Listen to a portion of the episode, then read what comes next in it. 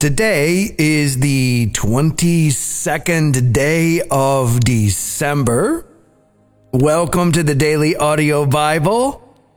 I am Brian, and it is great to be here with you today as we move through Christmas week. It's exciting. And it's exciting that we can be together no matter where we are in the world, that we can be together during Christmas week, enjoying it as a community as we continue to take steps forward through the scriptures. And uh, we began the book of Zechariah yesterday and mentioned that we're, we're kind of, we're not completely done with new books, but there's only one book we haven't gotten to and that is the final book in the Old Testament, Malachi. But we have come to the book of Zechariah, and Zechariah will take us all the way to within a couple of days of the end of the year. So we'll be camping out in Zechariah in the Old Testament and Revelation in the New Testament all the way through the holiday season. We're reading from the Common English Bible this week, and today, Zechariah chapters 2 and 3.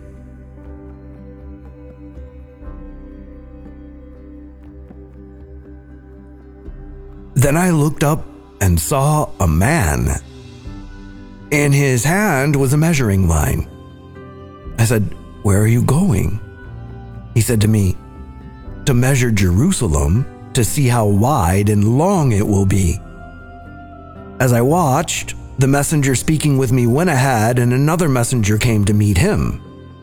He said to him, Run, say to this young man, Jerusalem will be inhabited like open fields because of the throngs of people and cattle inside it. But I will be a wall of fire around it, says the Lord, and I will be glorious inside it. Look out. Look out. Flee from the land of the north, says the Lord. For I will scatter you like the four winds of heaven, says the Lord. Look out, Zion. Flee, you who dwell with daughter Babylon. The Lord of heavenly forces proclaims, after his glory sent me, concerning the nations plundering you. Those who strike you strike the pupil of my eye. But look, I am about to raise my hand against them. They will become prey to their own slaves. So you will know that the Lord of heavenly forces sent me. Rejoice and be glad, daughter Zion, because I am about to come and dwell among you, says the Lord. Many nations will be joined to the Lord on that day. They will become my people, and I will dwell among you. So you will know that the Lord of heavenly forces sent me to you. The Lord will possess Judah as his inheritance upon the Holy Land. He will again choose Jerusalem. Be silent, everyone, in the Lord's presence, because he has moved from his holy habitation. Then the Lord showed me the high priest Joshua standing before the messenger from the Lord, and the adversary was standing by his right side to accuse him. And the Lord said to the adversary, The Lord rebukes you, adversary. The Lord, the one choosing Jerusalem, rebukes you. Is this one not a log snatched from the fire? Joshua was wearing filthy clothes and standing before the messenger. He responded to those standing before him, Take off his filthy clothes. And he said to Joshua, Look, I have removed your guilt from you. Put on priestly robes. He said, Put a clean turban upon his head. So they put a clean turban upon his head. And they dressed him in garments while the Lord's messenger stood by. Then the Lord's messenger admonished Joshua The Lord of heavenly forces proclaims, If you will walk in my paths, if you will keep my charge, then you will lead my house and guard my courts, and I will allow you to walk among those standing here. Now listen, high priest Joshua, you and your companions sitting before you, for these men are a sign. Look, I am about to bring my servant, Branch. See this stone that I have put before Joshua? Upon one stone there are seven facets. I am about to engrave an inscription on it, says the Lord of heavenly forces. I will remove the guilt of that land in one day. On that day, says the Lord of heavenly forces, everyone will invite their neighbors to sit beneath their vines and the fig trees.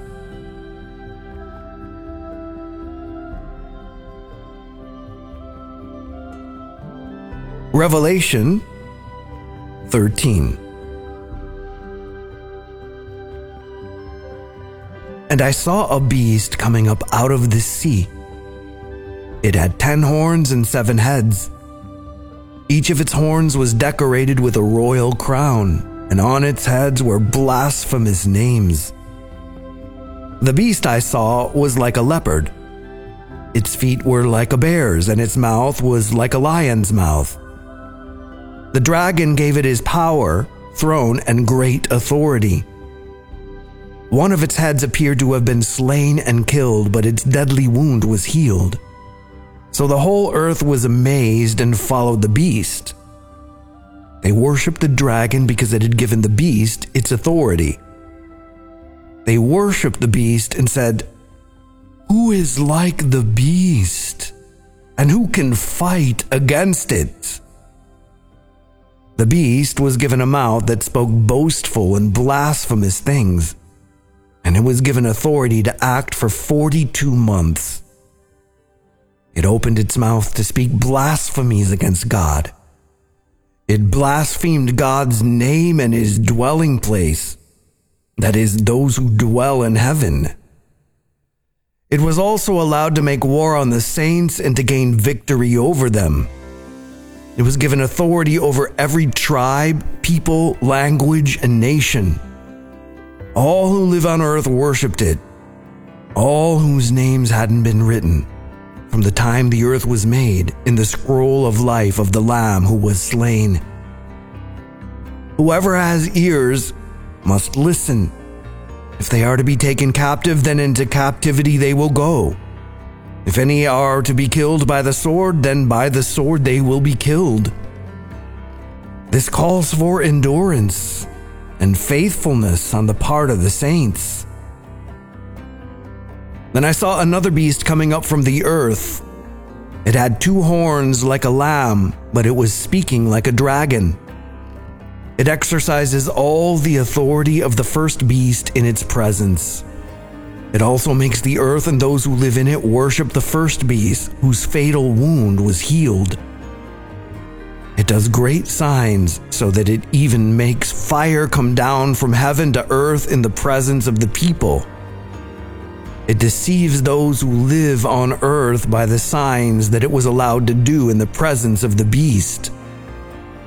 It told those who live on earth to make an image for the beast who had been wounded by the sword and yet came to life again.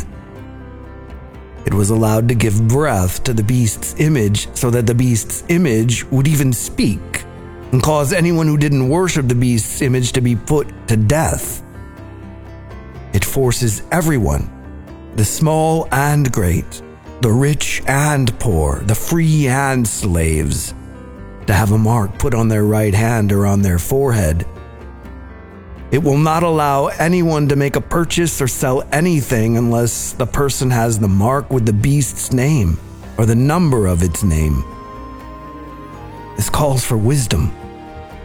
Let the one who understands calculate the beast's number, for it's a human being's number. Its number is 666.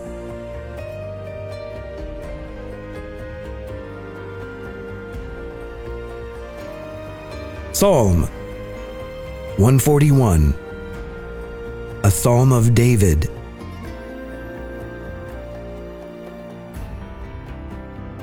I cry out to you, Lord.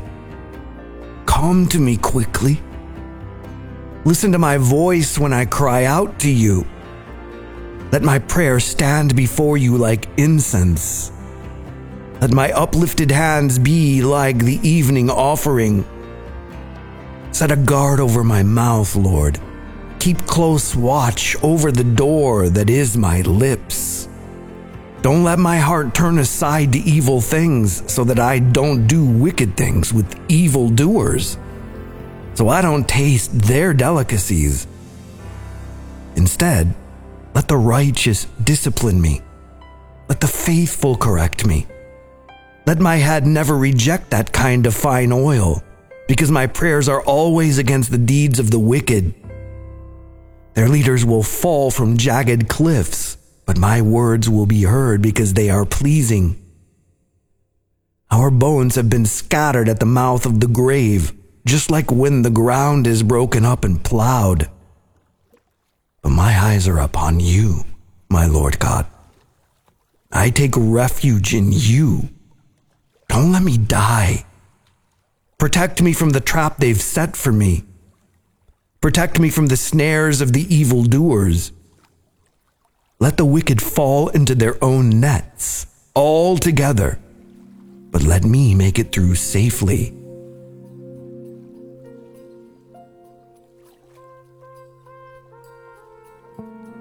Proverbs 30, 18 through 20.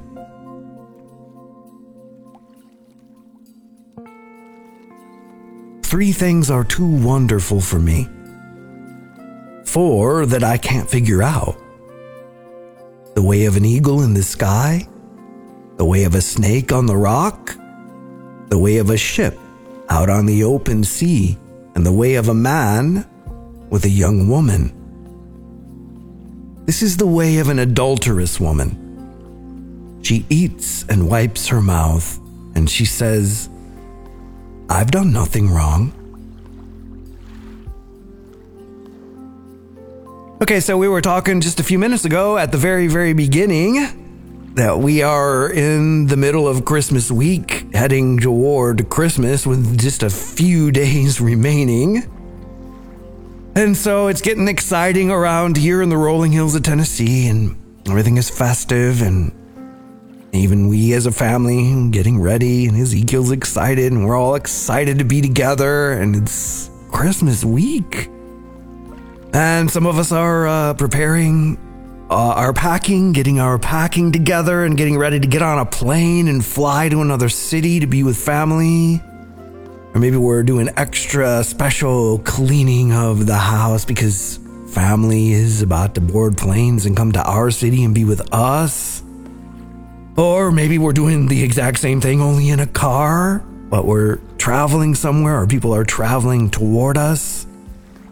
And that's that's actually one of the joys of Christmas time is that we get to be all together again. Those that we don't get to see maybe but once a year or maybe just every once in a while. Maybe our brother's coming into town with his family or our sister's coming with her husband and her family. Maybe all the extended family, the aunts and the uncles are all going to be together and we haven't been together since before COVID because I know that's happening this Christmas in ways that haven't happened in the last couple of years for some. But an interesting thing can happen in that environment. We can be overflowing with joy and with great amounts of gratitude to be in the presence of one another when we've been separated because we don't live near each other or any number of things have kept us apart and we're all together again and that's great. But we can so easily, even though we may be grown, married, with a family of our own, an education, a vocation, and uh, we have a life and we've made a life and a family together. But we can get around extended family and so quickly we're like a kid again. It's like we've been, we've all assumed the roles we played while we were growing up and all of the little things that go along with that. So maybe when we were a kid just coming of age, we teased our our younger siblings and we finally just fall right back into that with these little biting things that get said, these little teasing things that get said to force them back into the role that they played. Or maybe that's being done to us. And all of a sudden, we just we don't feel like a grown adult that has actually reached maturity and has planted a family of their own. We feel like a kid again. And then we react like a kid again, and all these crazy things that, that can happen in those kinds of situations because the tender places in our hearts are getting touched in old ways and bringing up old things. Or maybe we got different generations together. We got the grandparents, maybe even the great grandparents, and our parents, and us, and our children. So there's like multiple generations going on, and people are coming in from all over. And so not everybody's necessarily tracking on the same page with things like politics or things like spirituality or even things like life choices. And so the whole thing is beautiful, joyous, and full of gratitude and rejoicing. But the whole situation is like a ticking time bomb. Just waiting for the match to be lit, just waiting for the one thing that gets said, the little thing that gets lobbed into the middle of the table. And there may even be people in our family, or maybe even us, that that's what happens. We're the ones that are the fire starters. Or we have those in our family. There's going to be something lobbed into the middle of the table around Christmas dinner or around presents or whatever, and boom, old offenses begin to rise, reactions begin to materialize. All of a sudden, we find ourselves pulled to react in ways that we wouldn't and shouldn't. The book of Psalms today gives us some words, just, just short, memorable, things that we can remember, not like long stanzas and passages, just a suggestion that since we're out in front of it and Christmas is a few days from now and we're like moving right into the thick of it, the most busiest time right now, if we can remember this, if this can be the mantra, I guess, for the next few days, it would be a rescue sent by God from the scriptures in advance into our lives to rescue a situation that never has to happen. The psalmist says, Set a guard over my mouth, Lord. Keep close watch over the door that is my lips.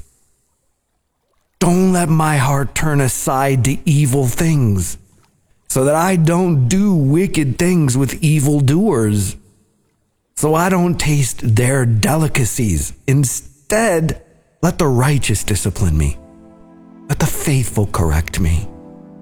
Let my head never reject that kind of fine oil if we could remember that, if we could open our eyes in the morning after sleeping and remember this, set a guard over my mouth, Lord.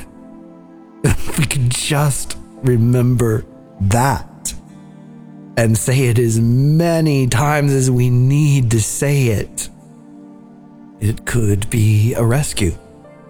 It I, I mean, it could potentially save Christmas. But it could save any day. Set a guard over my mouth, Lord. Keep close watch over the door that is my lips. Let's hold on to that one. Because it has been gifted to us in advance before any of the things that we were just talking about are permitted to happen, allowing us to have grateful hearts and celebrate the overwhelming love of God for us as we celebrate his arrival to rescue us. So, Father, we invite you into that. Set a guard over our mouths, Lord. Keep close watch over the door that is our lips. May we understand that what we say creates things and destroys things.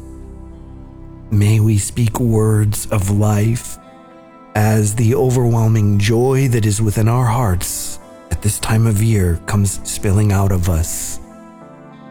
May this be a joyful and peaceful next few days, we pray. In the name of Jesus, we ask. Amen. DailyAudioBible.com is home base. That is the website. That's where you can find out what's going on around here. Unless you have the Daily Audio Bible app, which puts that in the palm of your hand. And of course, it's Christmas. It's Christmas time, and we are moving toward that day as we celebrate the arrival, the advent of Jesus in the world. And I have mentioned uh, a number of times there are some resources that are available that you can put into your Christmas playlists for the season. We have a, uh, number of, of, well, we have a bit of Christmas music. Let's put it that way. Couple Christmas records. There is Christmas Time by Maxwell Hardin. You can look that up, put that in your playlist. There is Family Christmas, which you can look up by my name, Brian Hardin, and uh, insert that into a, a playlist. Or you can look up my wife, Jill Parr, and she has a number of Christmas songs that you can insert into your playlist as well. So, from our home to your home, from the global campfire to your playlist, um, enjoy the festivities of Christmas. If you want to partner with the Daily Audio Bible in these remaining days of the year, thank you humbly Thank you profoundly. There is a link on the homepage at dailyaudiobible.com. If you're using the app, you can press the Give button in the upper right hand corner. Where the mailing address is P.O. Box 1996, Spring Hill, Tennessee 37174. And of course, if you have a prayer request or encouragement, you can hit the hotline button in the app that's the little red button up at the top. Or you can dial 877 942 4253. And that's it for today. I'm Brian. I love you. And I'll be waiting for you here tomorrow. Hi, Dab family. This is Brian from Huber Heights. Merry Christmas to everyone. I just wanted to pass along uh, some praise for my son Mitchell, who is uh, mentally ill, homeless, a drug addict, and is presently in jail. Um, the praise is that they are not letting him out where he would possibly freeze, and that he's getting sent to a mental facility instead of prison for his uh, for his charges. Hopefully, he'll get the help that he needs. He'll, uh, hopefully, he'll come out of there with with housing set up for him but uh, he still needs prayer because he's in some danger at jail. That right now he's in a private cell. I'm hoping they will keep him there. He thinks he's going to get let out of there next week. I pray he stays in there. Also, uh, I'm turning my uh, my divorce over to God. Uh, I've pursued my ex and Kathy, and it's not worked.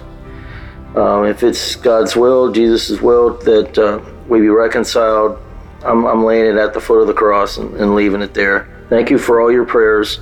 God bless everyone. Thank you, Brian Hardin, for this wonderful ministry. It's definitely been life changing for me. Uh, God bless everyone. Thank you. Good morning, prayer warriors in the DAB. I'm reaching out with a request for your prayers. This is Morning Lift, and my marriage is in trouble. I pray, I ask for your prayers to help reconcile my marriage, to help me deal with my issues of anger and control, to help me be gentle and meek and loving towards my wife. Help us to resolve our issues, God, and help us to grow together and to reconcile our marriage. Lord, my wife is talking about a physical separation of domiciles, and I just pray, Lord, that whatever has to happen for our marriage to be reconciled, that that it happens and, and happens in the best way that it can, even though I don't want to be separated at all from my wife and kids. Lord, I recognize that sometimes some separation might be necessary for healing, though I'm in prayer that we would be able to heal under the same roof. And I just ask you, family in the DAB, to lift up me and my wife. This is Morning Lift, and we have three kids, and I know this is really tough on them. And I just pray for a civil attitude in the home that um, we would talk to one another in a loving way and that we would encourage our kids and set good examples for them. I ask these things in Jesus' name. I ask you to pray for me as well, DAB family. Thank you so much. Hey, Dabbers. This is Linda, Abba's child from Southwest Florida. I'm sitting in the sun trying to make my bad back feel better. Just want to say Merry Christmas. I think I did this already, but I've been listening to you guys, and it just inspires me so much to chip in because let's see, this is my first full year of listening to DAB.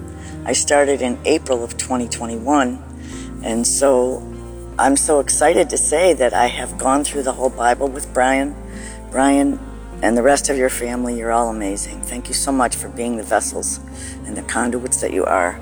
It was so fun today to hear from Valley and Val and yesterday from Blind Tony and all of you regulars that call in all the time. You know who you are. I do love this family and I don't contribute enough, I don't think, and I'm shy about asking for prayer. But this is not for prayer. This is for Merry Christmas, everybody. I love you all. I'm so grateful for this community and let it continue to grow exponentially the way it has. Keep sharing it. Hi, this is Victoria Soldier. Just calling to pray for some of the dabbers. I want to pray for the 26 year old child who has verbal autistic and uh, is, is care of, of life. Uh, uh, and also want to pray for uh, the brother in Orlando who lost his job and uh, and, and uh, is on unemployment. I want to pray that God open doors and bless him in a mighty and special way. That he look up and look to him. That God is faithful and God is able to do exceedingly abundantly above all we ask or think. I want to pray for Melissa who's pregnant and, and uh, is on dialysis. Pray for the strength of that precious baby, that he be the beautiful bouncing baby that she's looking for. I want to pray for Candace from Morgan, that she be renewed to full strength. And I want to pray for Jonathan from Denver. I want to pray for him and the challenges that he's going through, that God will open doors that no man can close. I want to pray for the first responders and those who don't call in. Father, we want to ask you, you to answer their prayer. You said you would supply their every need. We want to, want you to have your way in all their life. Give them life and favor. Oh Lord, and supply their needs according to your riches and glory in Christ Jesus as they look up to you, the author and the finisher of their faith. And Lord, we'll give you the glory. We'll give you the honor and the praises due you. In Jesus' name. Amen. Hi, my name is Timothy. Um, I've been listening to the Daily Audio Bible since 2019, and I'm just calling in with a little bit of a praise report and also asking for some prayer. Um, I started listening in 2019, uh, struggling with alcohol, um, begging God to take it out of my life. I have listened consistently, never called in. Um, I've been sober for a little over a year and a half now. All glory to God. Um, I truly enjoy hearing all of your prayers, and it just it brings me joy every day that I get to listen. I'm calling because I've been feeling a little bit of a spiritual attack the past couple of days, and if you could just keep me in your prayer, I would really appreciate it. Um, I'm going to be getting married in just about two months, and I feel like the enemy is just attacking me. Um, yeah, uh, it's really a struggle for me to ever ask for prayer. I don't like to burden people, but I would really appreciate it. Thank you all so much. I truly love getting to spend these times with you guys and just hear you, and it really does feel like an awesome community. I will definitely try to call in more often. And I also thank you, Hardin family, for this amazing just platform that you guys have created. All glory to God. I thank you guys so much in advance. Thank you. Bye. Okay, so we're getting into the thick of it in the book of Revelation. And we're heading into some uh, highly debated and contentious territory, which in- invariably means that it's more well known and uh, you are likely to have heard m- many things about it. And our job here isn't to, uh, you know, interpret it correctly and set the record straight for everyone who's been studying this for thousands of years. That would be uh, fairly arrogant. What we're trying to do is just walk into the territory, avoid the hysteria, and look at what the text says, and look at some of the main ways that this has been interpreted. So we've got a beast coming up out of the sea that had ten horns, seven heads, and ten crowns uh, on its horns and insulting it, like a lot of symbolism.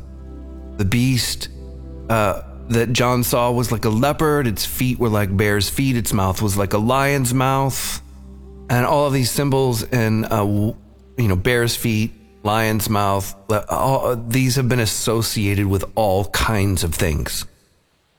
So this idea of coming up out of the sea could be literally just that. Somehow this beast rose up out of the ocean. But it's been noted that this, this appearance is most likely the kind of appearance that would happen from a ship. Not that the beast is a ship, but the imagery itself. If you're standing on the uh, uh, on the beach and you're looking out at the ocean, and uh, something large, a big ship or something, comes onto the horizon, it it looks like it's coming up out of the sea. So it, it's something that's coming. And a lot of the corresponding imagery here comes from the book of Daniel in uh, the seventh chapter in particular. So there have been interpretations in antiquity of sea monsters. This is a sea monster coming up out of the sea, because uh, any allusions to sea monsters and that kind of thing in any of the Old Testament writings always represent evil or an evil kingdom or, or, evil that is uh, against, that is set against God's people and his covenant. Others say that the sea represents uh, the abyss, so that this evil is coming up out of the abyss. And the crowns that this beast wears are, are false claims of sovereign authority. And this beast has been associated with ancient Rome for a very long time, very consistently. And that's in part because that would have been the world that John understood when this was written and because of all the things that were happening in the empire at the time. But it's it, it's deeper than that. In, in the Jewish writings, uh, interpreting Daniel, where so many of the parallels uh, f- for this portion, uh, well, for that matter, for all of Revelation comes from, uh, those Jewish writers associated Daniel 7 with Rome. And uh, perhaps this this beast's characteristics can be associated with al- allied uh, empires or nations, or just assimilated nations that are now a part of the Roman Empire, and they all together make up this one beast. But there's there's wide interpretations. If you're looking at this from a presentist uh, perspective, like then then you'd be looking at what's happening now to make these identifications. If you're futurist, then this is something that's going to happen, and you make speculation and then if you work your way back in history all the way to John's time, then you find uh, other associations. But the bottom line here is no matter how these associations are made or if they are correct, what's happening here is not, it, it's evil. Evil is coming up, and the serpent, who's been associated with the devil, gives his power to this beast so all of a sudden, we have interesting parallels that look like this very, very unholy trinity uh, that, that's materializing. So, whereas the Father gave his authority to uh, to Jesus, now we have the serpent giving his authority to this beast. And uh, although this beast had seven heads, one of them had a fatal wound, but its fatal wound was healed. So, some almost uh, like unholy resurrection imagery is, is here. And a lot of commentators over the years have associated this beast with the uh, Emperor Nero, who committed suicide, and uh, but then there were all kinds of like Elvis style rumors that he wasn't really dead, uh, maybe that he had been spotted, and there were people impersonating him, and that maybe he was going to come back. But in the end, uh, Emperor Nero's death wasn't fatal to the empire. and instead, it showed their resolve and their power. So a potentially uh, a potential death blow turns into uh, uh, into a recovery. So there's just a good number of, of interpretations. And what happens from a straight reading of the text is that the world is dazzled by all of this, and they worship the serpent right? Because it had given authority to the beast. So you can see these parallels. They worship the beast and they and they praise by saying, "Who is like the beast? Who can fight a war with it?"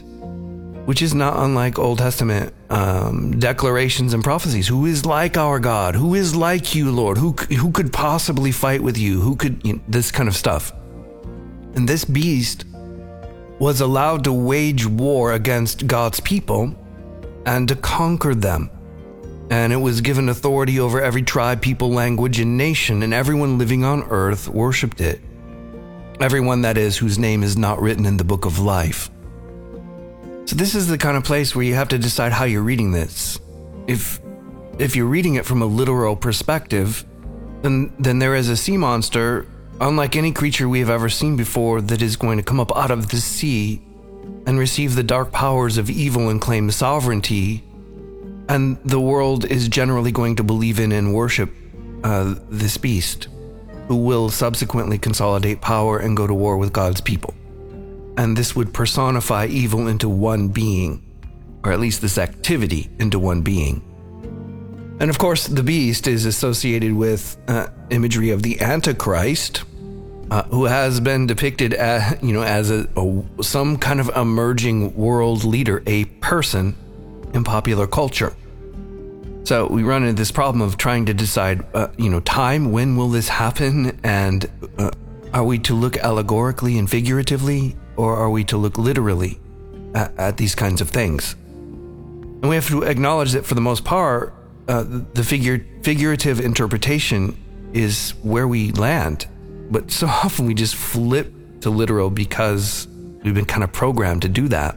And so when we get to the Antichrist, we have to determine whether we're talking about one person or if we're talking about anything that is anti Christ. So, for example, in First John, which we, we read recently, uh, we were told, You have heard that the Antichrist is coming. Even now, many antichrists have come. And who is the liar except the one who denies that Jesus is the Christ? This is the Antichrist. So we have to decide if this is embodied in one person at some point in history, or if we're talking about the, the world consolidating itself in a way that is anti Christ and oppressive to God's people uh, and more than oppressive, antagonistic, and at war with God's people. But nevertheless, according to the scripture, this beast was allowed to wage war against God's holy people and to conquer them. And it's hard to make that allegorical. Because if we're talking about spiritually, then we would say that this war against God's holy people conquers them spiritually. That would be hard to reconcile because God is put his seal on their foreheads, as we read earlier. And so much of the book of Revelation and so much of the New Testament itself is about enduring these things, or these kinds of things, staying true, keeping the, the light burning. And we have to acknowledge, at least to this point in the book of Revelation, we haven't seen any indications that God's holy people are going to be zapped away from all of this. It seems to be an encouragement to endure and keep the light burning like the rest of the New Testament does. and to keep us keep us focused on the fact that that our bodily death isn't the end of anything. And if we zoom out to the 30,000 foot view, we would have to say this is what it looks like for the transition of the kingdom to come. So there's this conquering that takes place, which doesn't necessarily mean killing, it means conquering. And this happens because the world follows this beast. Everyone worships this beast. Everyone who's not written in the book of life, that book, uh, I'm reading this from Revelation, that book belongs to the Lamb who was slaughtered before the creation of the world. And this gets really contentious and really prickly because n- now we're talking about predestination. And generally, that's the idea that everything was already preordained before it ever started. The way that this whole thing was going to go down was already preordained, including uh, every name of every person th- that would be written in the book of life.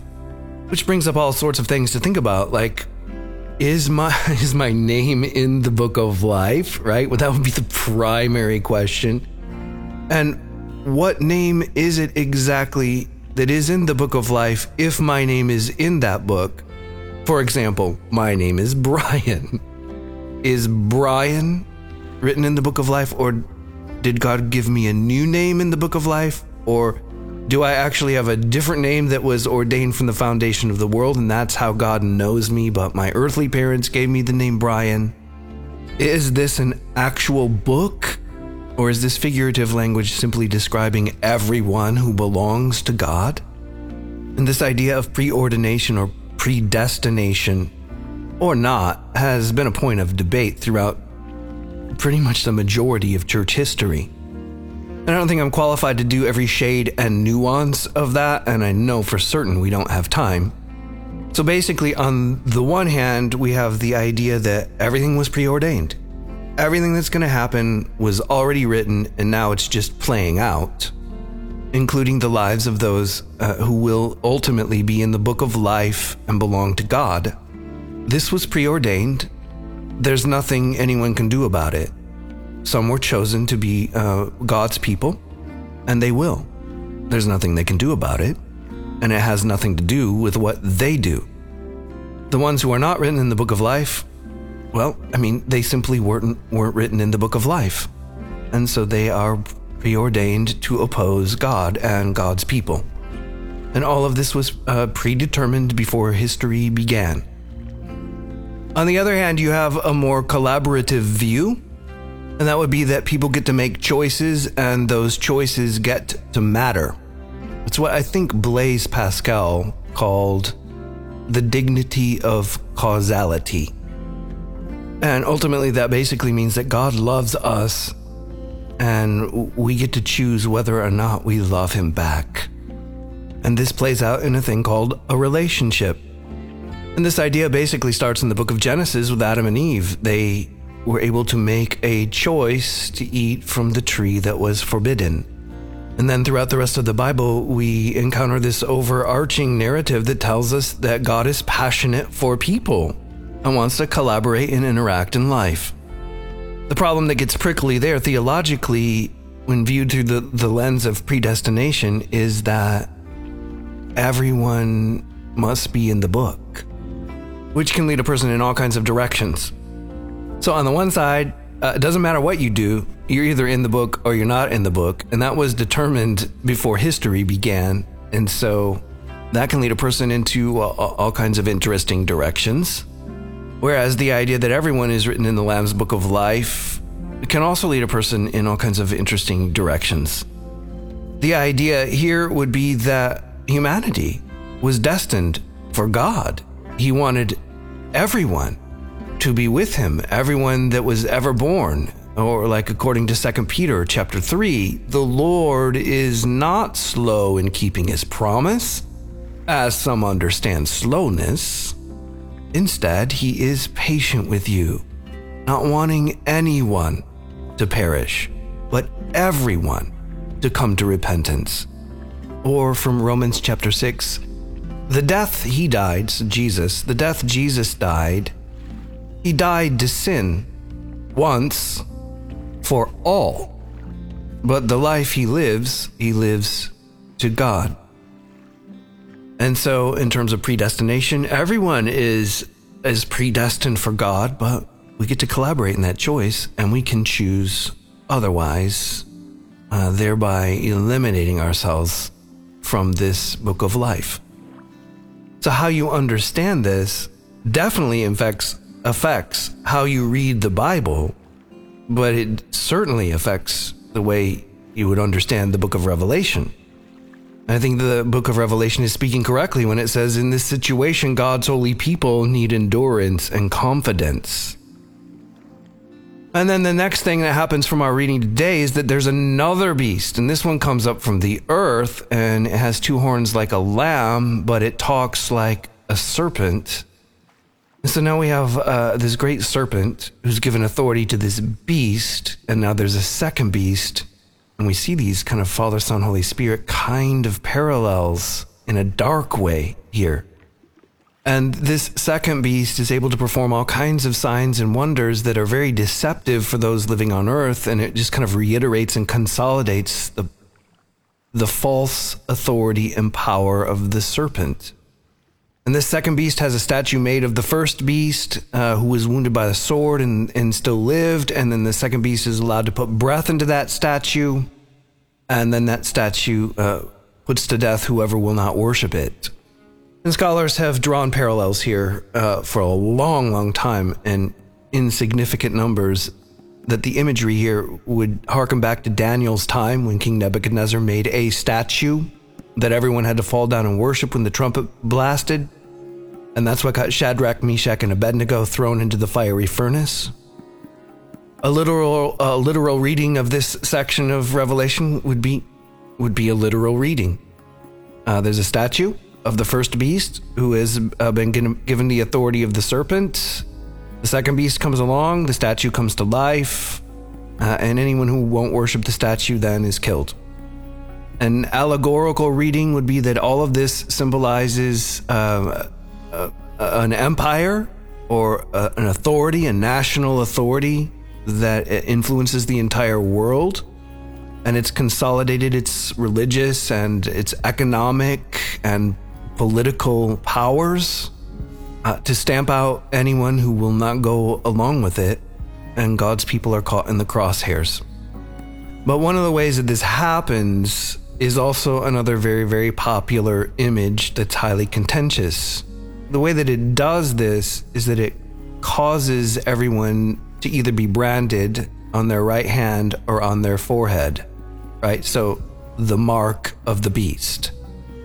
And man, has that been debated and has that been imagined and if you take a more presentist or futurist view of this, then it's everything from, you know, computer chips of some sort being, uh, you know, deposited under the skin and all of this kind of stuff. What the mark of the beast is. So, if we move back a couple of millennia and we get ourselves back into John's time when this is actually being written down, it would be, you know, I mean, a computer chip put under the skin isn't, isn't even something they can conceive of. But a mark is, a tattoo of some sort is, a branding of some sort is. And so for for the widely diverse interpretations about what exactly the mark of the beast is, we can probably safely say it's some sort of branding that speaks to the fact that the beast, uh, the, the beast sees its worshippers as his property whether you see the beast as a consolidated uh, uh, embodiment of a person that is evil or if you see it as the work of darkness in the world.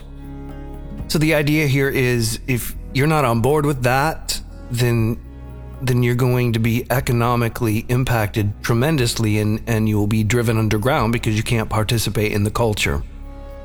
So we hear these things and then we literalize these things and then we try to imagine these things.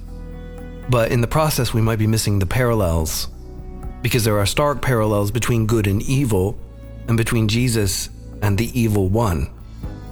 Before we ever got here to the mark of the beast, we first saw the mark of God put on his holy ones on their foreheads. And we had no problem looking at that allegorically. Like we would we would all say, yeah, you know, the mark of God is on my forehead.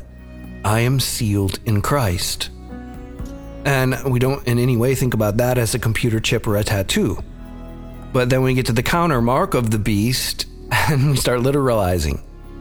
Whereas a little bit more allegorical view would be that God has sealed those who are true and who have kept the lamps who have kept their witness burning while the forces of evil come in to counter that with a dark mark after the same fashion denoting who a person belongs to and it is of note and quite interesting this mark of the beast that can be on your hand or on your forehead because in the book of Exodus, God tells the children of Israel that the law, the Torah, was to be a sign on their hand and a reminder on their forehead.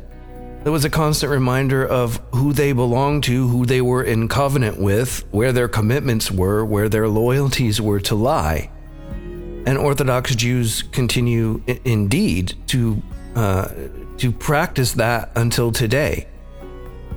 All of this brings us down to the final verse that we read in today's reading the number of the beast 666. And even saying it evokes hysteria in, in some hearts. And so we have to decide is this a literal thing? I mean, we, can we add up the numbers and find out who this person is? Is this essentially a math question? And people who have been uh, trying to look at it from that perspective I've found lots of names over the centuries that would uh, potentially fit the bill. Numbering a person's name actually has a name, gematria. And it basically goes like like this. In ancient times, in certain ancient languages, there were no numbers per se. The letters of the alphabet also represented numbers. So, for example, in the Greek alphabet, the first nine letters of the alphabet represented numbers 1 through 9. So, using this method, for example, uh, the name Jesus would be the number 888. And this beast's number is 666. So, going way back to, to kind of the time of the writing of this, people have identified 666 with the Emperor Nero. But it took a little finagling. Nero wouldn't just add up to that, so they had to do Caesar Nero and, and to make it work. Others have noted that there's a there are discrepancies in the manuscripts, and so in some manuscripts the number's 616. So there's been a lot of names that have showed up on the list of potential antichrist figures uh, over the over the generations. And this is obviously where you go if you're trying to do a, a more literal reading. But it's fair to ask the question you know, did John put a mathematical um, problem in the book of Revelation that was to disclose what was going to happen? Like, it, is this an intellectual mathematical exercise and only only someone with magical skills can actually figure this out or was John calling for insight, wisdom, and vigilance in this matter? And many scholars have, have noted that uh, it, it doesn't make a ton of sense for John to be so cryptic here when he's being so outspoken. And, and if he's trying to hide the number, like if he's trying to make this a riddle so that it's kind of passed around as code, why he would be doing that? He's already in exile. And his whole message is to tell the church to be vigilant and keep their lamp burning and keep their witness strong and to stay pure and to stay true no matter what happens, even if they have to die. So, it, you know, so, so doing this in code has its own set of problems. But if we continue to look at this allegorically, there are some things that could be said. First would be the use of the number seven in this book. And not just in this book, throughout the Bible, but in particular in the book of Revelation. Right? So, like, there's seven lampstands, there's seven seals, there's seven trumpets. And many scholars over many centuries would say seven is a number that seems to indicate completion in the scriptures. Right? So God made the world in six days, and then on the seventh, it was complete. He rested. as one example. And as we travel through the book of Revelation, you know, six things happen and then there's kind of a pause, and then the seventh one. And the six things seem to have to do with judgment, whereas the seventh thing that happens, like the seventh trumpet, has to do with the consummation of the new, the new kingdom, this thing that God is doing. So, the number six then is a picture of something that is incomplete. And to say this three times, six, six, six, is like the ultimate of incompleteness. So, whereas God is moving to complete things, to make all things new again, the dark forces of evil in the world are perpetually and will only ever be incomplete. So, on the one hand, you have a personified Antichrist who embodies evil and sort of a picture of a dark trinity that will take over and ultimately try to stamp out God's people and one of the ways of consolidation of power will be the mark of the beast that will maybe be a computer chip that's put under your skin somewhere, or something like that. Or you have an allegorical view that shows us that the dark powers uh, that are evil, evil that is in the world, is moving the world toward utter and complete incompletion, and that will invariably lead to uh, difficult times. But God's people have to take the long view and remember that we are not rooted only in our physicality. Uh, the end of our physicality isn't the end of anything. And that is where we end up in today's reading. So, Father, we thank you for your word and we thank you for the way that it stretches us and challenges us and, forces us to consider beyond what we think we know. And we're grateful for that. We're grateful that you are committed to our maturity. And we're grateful that you are making all things new. And that is our hope. And that is where our faith lies. That in the end, all things are restored and made new. So come, Holy Spirit, and plant what we've heard today into our lives. And may it yield the fruit of the Spirit in us and in the world, we pray, in Jesus' name. Amen.